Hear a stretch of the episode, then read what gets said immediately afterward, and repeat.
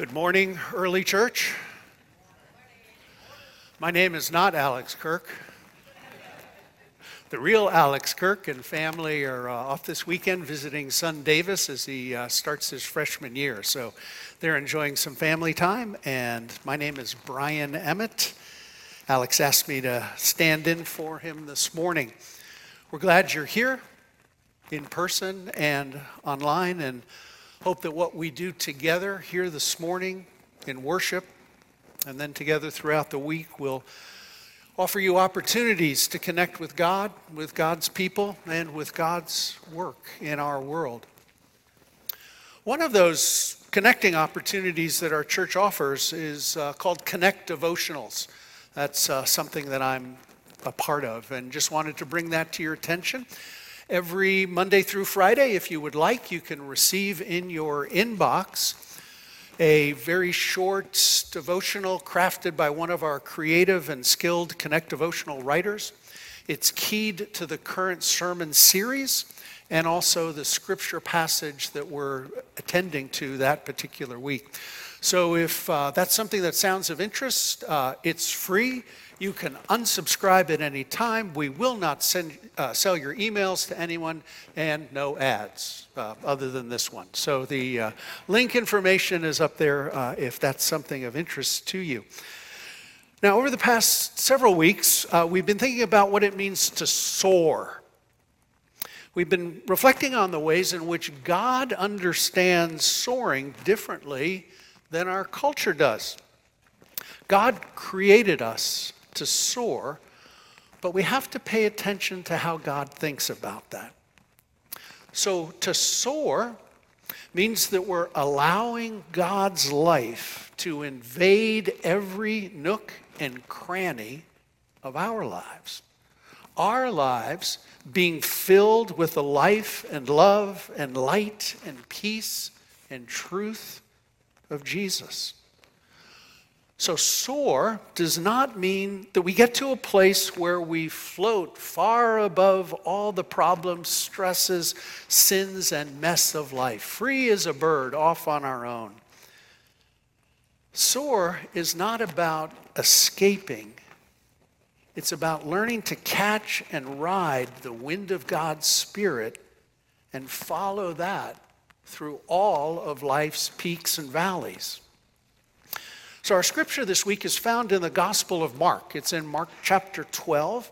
We'll start in verse 41. It might be a familiar story to uh, some of us. Jesus is at the temple in Jerusalem, and he's doing something that we rarely see Jesus doing, which is people watching. He's observing people as they drop off their contributions to the temple treasury. There's some rich people who are able to put in a lot, and what Jesus notices is different. So let's listen to this story. This is from Mark chapter 12, starting in verse 41. Jesus sat down opposite the place where the offerings were put and watched the crowd putting their money into the temple treasury. Many rich people threw in large amounts. And isn't that an interesting verb?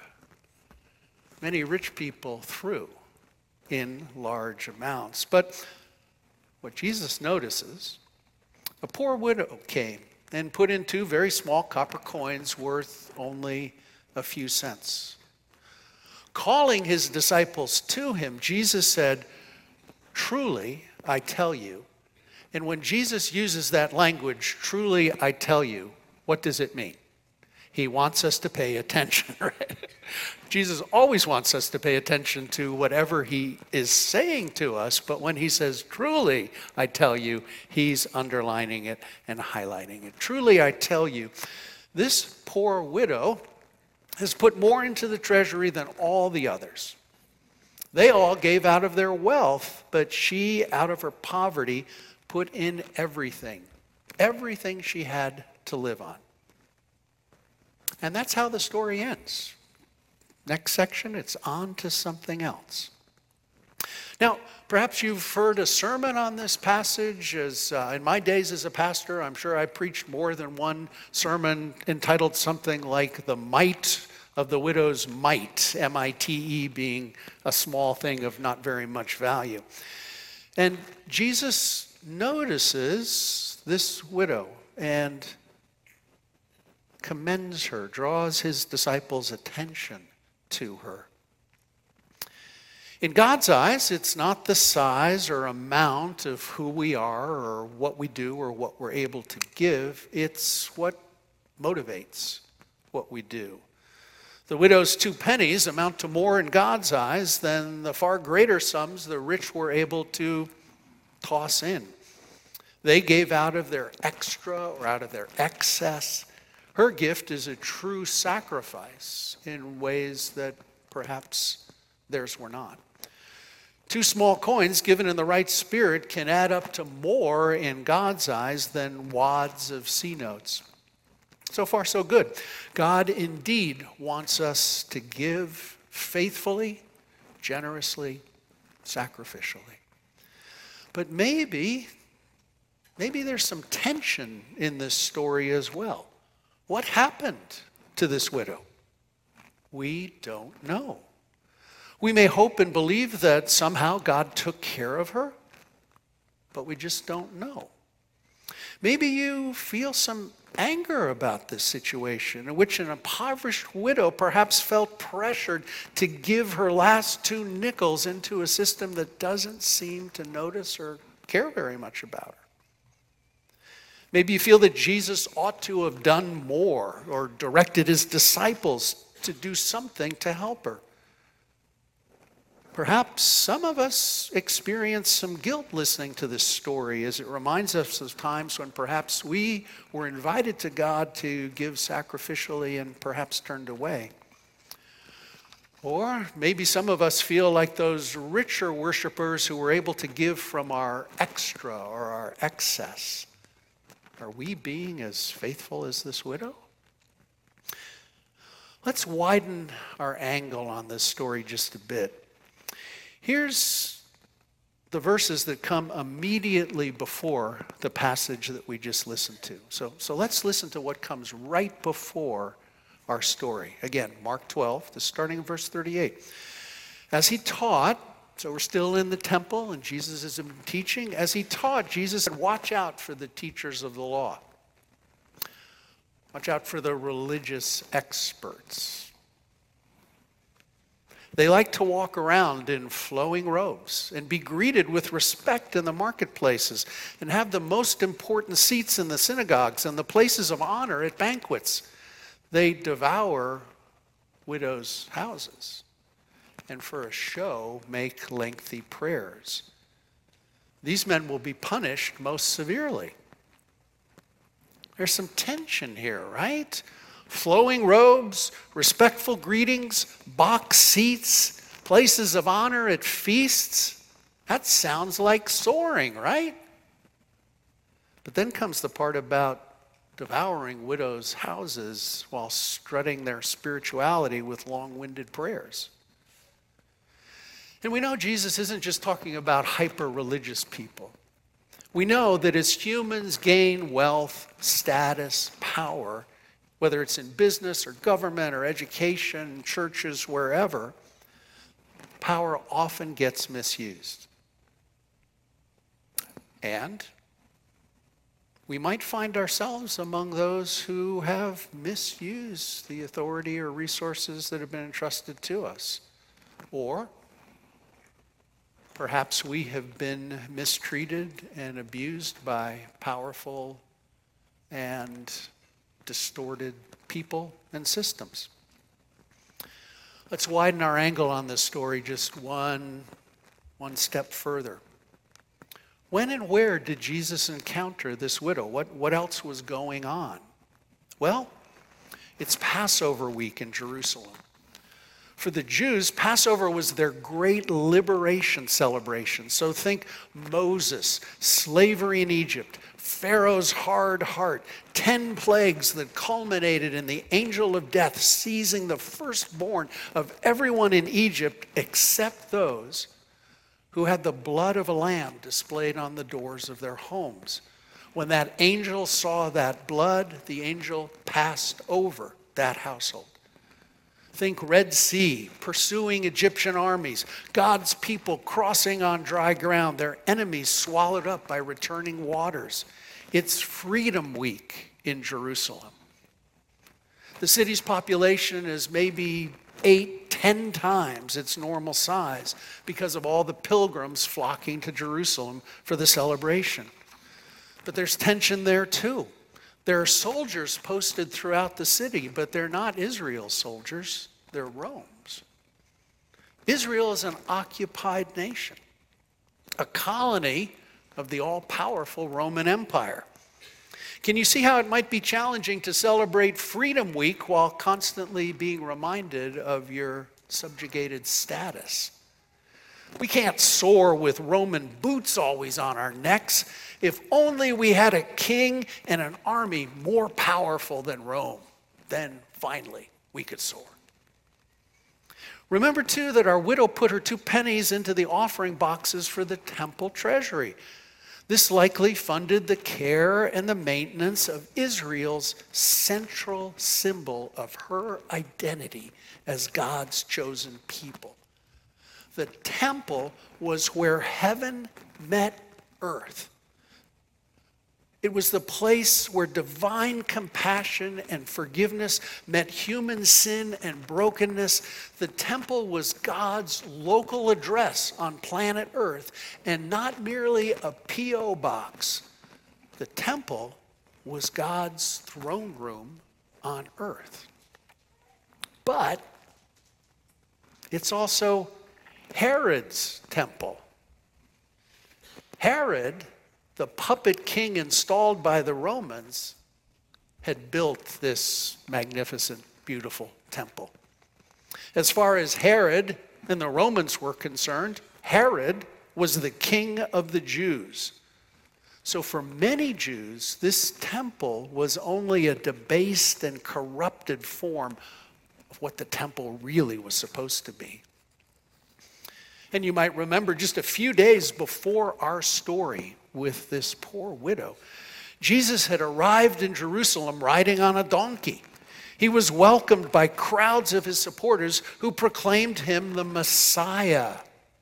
Messiah is the Hebrew word for anointed. The Greek form, which is the language of our New Testament, is Christ.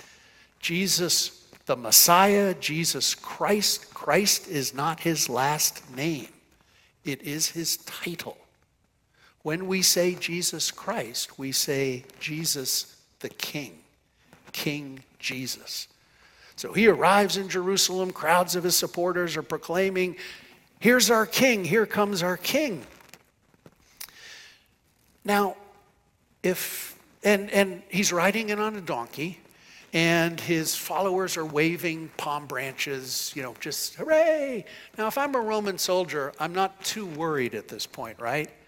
I've got a supposed king arriving on a donkey, and his followers aren't waving weapons, they're waving branches. But it's Freedom Week in Jerusalem, and somebody proclaiming a king of the Jews, that could lead to trouble. And this Messiah King, this Jesus, has a complicated relationship with the temple. Shortly after riding into the city and being welcomed as the king, Jesus has gone to the temple and cleansed it. He's cleaned house. He throws out everyone who had turned God's house into a merchandise market. What God intended to be a place of prayer for all the nations, Jesus said, you've turned into a den of robbers. And it's the leadership of this temple that will very shortly arrest Jesus, sentence him to death, and hand him over to the Romans for execution. So you've got this temple and religious system that Jesus has condemned in pretty strong terms. You've got a woman who has placed her last two nickels into the treasury of that temple. nested in this religious system where Jesus had just said that religious leaders are inclined to devour widows' homes. We get this story of a widow who soars, despite the fact that the system she's embedded in is corrupt and declared to be under God's judgment. As I said earlier, it's important not to confuse soaring with success, especially the way our modern world understands success. Our modern consumer culture trains us to understand success in terms of comfort, convenience, security, individual autonomy, things like that. We're successful, we can soar, our culture tells us, when we have all that we need or want to do whatever we determine. And if we can't be successful on those terms, we think it's impossible to soar. But Jesus helps us realize that soaring is not contingent on circumstances. That would give way too much power to the circumstances and the corrupt leaders throughout history who have regularly devoured widows' houses, enslaved, used, and abused people. And yet, throughout the centuries, it is often the poor and the pressed who most fervently declare that in spite of their sufferings, which are real and which are wrong, and which are caused by abusive people and systems, despite that, soaring in God and with God is at the heart of their stories. Several weeks ago, we listened to a passage that describes Jesus being invited to dinner in the home of a prominent religious leader. And in the midst of the dinner, an unnamed, uninvited, and unwelcome woman arrives and begins anointing Jesus with her most precious possession, all she had. And she begins to pour that oil over Jesus and anoints him not only with that oil, but with her tears as well. Dinner guests are obviously offended and embarrassed. And Jesus says, Do you see this woman? He then contrasts how his high and mighty guests have received him with how this woman received him. And today's story of the widow echoes this story that we looked at a couple of weeks ago. Jesus makes a point in both stories of calling his disciples' attention to a woman, an unnamed woman. In both, of, in both stories, the, the women don't say anything that's recorded. We don't know their names, they don't say anything. But Jesus calls our attention to watch what's going on. Do you see this woman? Can you see what's really happening here? Do you see the way I see, Jesus says? Do you see this woman as the one who's truly soaring rather than those others who imagine themselves to soar but are far, far more tied up and tied down than they realize? Are there some ways in which our pursuit of success, as our world defines it, is keeping us more earthbound than we imagine? Perhaps these stories of a woman who anoints Jesus, a widow who gives her all to God, might remind us of another woman, a, a, woman from our own time, who gave herself to caring for the dying street people in Calcutta. They were dying, they were going to die. There was nothing medically that could save them, and Mother Teresa simply started caring for them in their final hours, final days. She was once asked whether this was really the highest and best use of her time and energy. These people are dying, they're going to die anyway, nothing changes. And she replied, God may not have called me to do great things, but to do small things with great love. You hear soaring in there? God has not called, God may not have called me to do big things. Perhaps God has called me to do small things, but with great love. It's not the size of our task or the size of our gifts and offerings that enable us to soar. It's the size, if you will, of the love with which we do what we do. On another occasion, Mother Teresa was asked a similar kind of question. Isn't this, you know, kind of, wouldn't there be a better use of your time and energy? And she said, God hasn't called me to be successful, He's called me to be faithful. That's soaring. So, three women an unnamed party crasher, an unnamed impoverished widow, and a woman we know as Mother Teresa, who went on to win a Nobel Prize. But that's not why she soared. She was soaring long before and apart from the Nobel Committee recognizing the real value of what she was doing. So let's return back to our widow as we wrap up here. As I read the story, it seems to me that the widow's gift is not forced, it's freely given.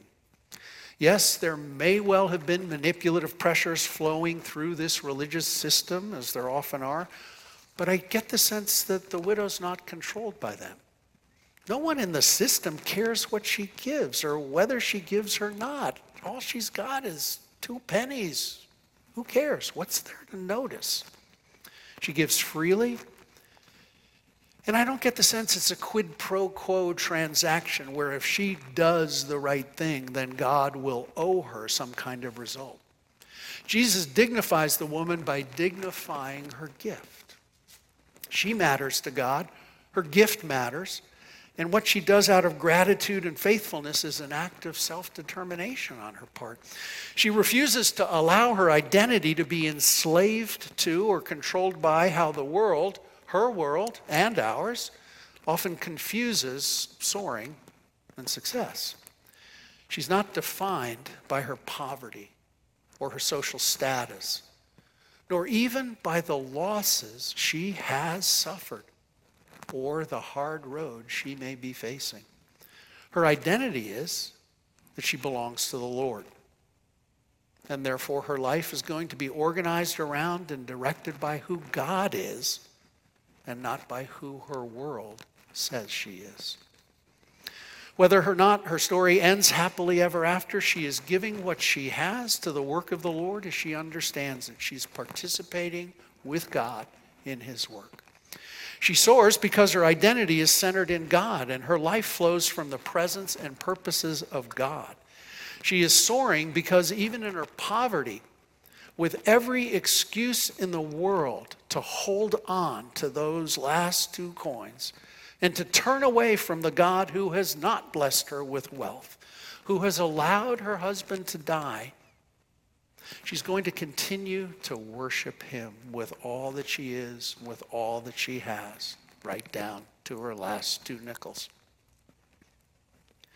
She has all kinds of reasons to grasp and to hold on to what little she has, but none of those reasons are persuasive to her. What are our reasons for not following her lead? Are we carrying resentment and unforgiveness towards people or churches or systems that have indeed mistreated and harmed us? Are we maybe a little too comfortable, a little too insistent on having things according to our preferences? Do we simply not like the idea of giving Jesus free reign to all of our hearts, all of our souls, all of our minds? all of our strengths. In the end, it's not about money, not about how much wealth, status, or power we have or don't have.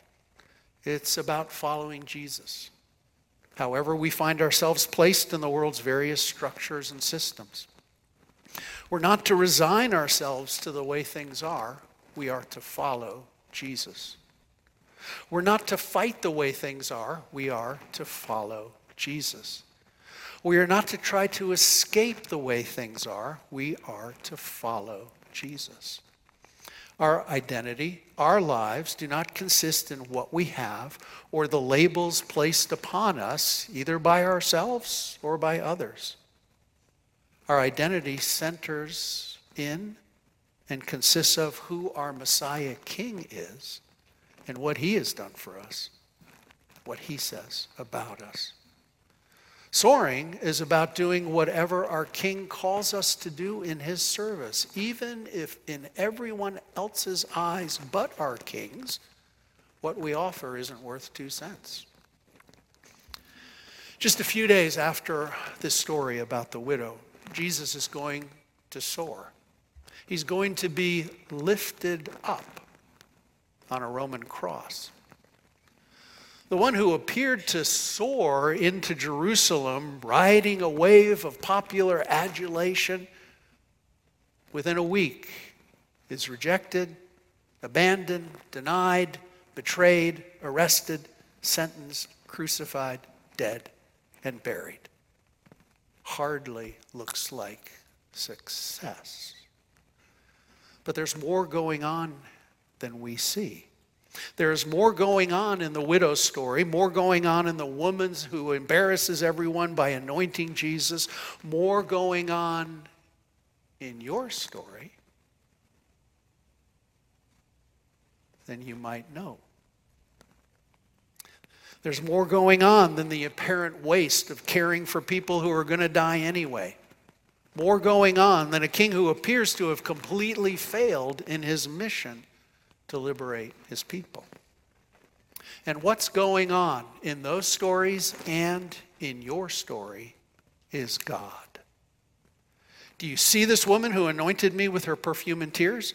Do you see this widow who freely entrusted her life to God? Do you see this king who does not fail because God raises the dead? Do you see that as powerful as the world and all of its systems may be, what really is happening always is God? God at work to recapture, redeem, reconcile, and restore all that has been broken, twisted, deformed, ruined, and lost. Not by succeeding as an earthly king, but soaring as one who gives his, lives his life and gives his life in faithful attentiveness and response to who God is and how God goes about loving his creation back into wholeness and health. We soar as we respond to God. Our life is not defined or determined by our status, power, wealth, labels, any of those things. We soar as we learn to put one foot in front of another, following Jesus, instead of the dictates and norms of our anxious, greedy, and broken world.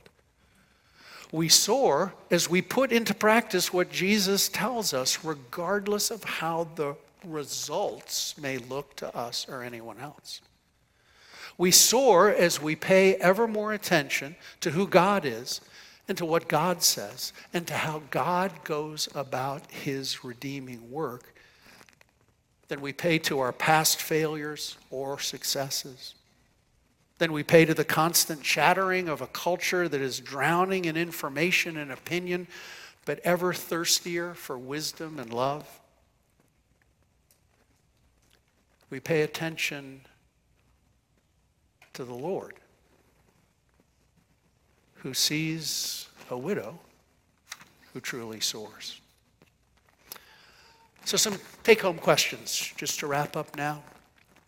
And these are on, uh, if you want to pick up a copy of these questions on your way out, they're on the table in the back, and they'll also be posted online in the Show More section.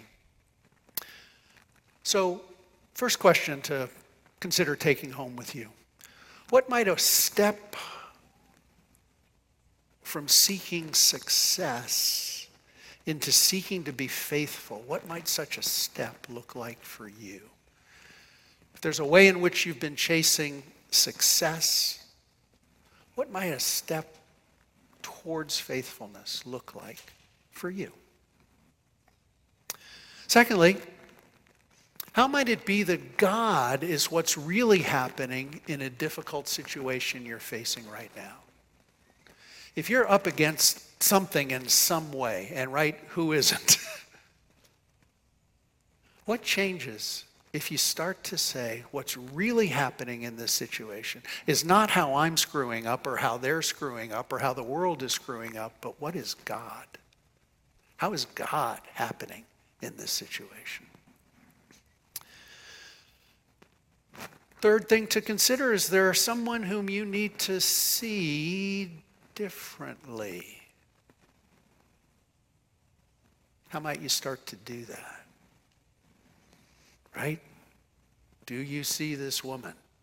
Do you see this widow? Is there someone you might need to see differently, and what might a step towards that look like for you? And finally, is there someone whom you might help to soar this week through a word of thanks or encouragement or some practical help? Yes, soaring is not contingent on our circumstances.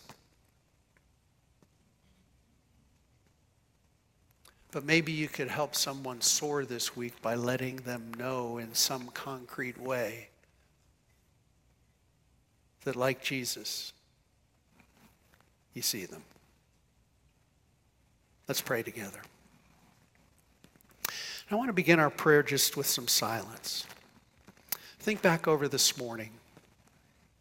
Scripture you've heard, words from the songs we've sung, something somebody said to you, maybe just something the Holy Spirit, you've got a thought in your head. So just take a moment to receive that, acknowledge it, say, Yes, Lord, that's you. Take a moment to do that.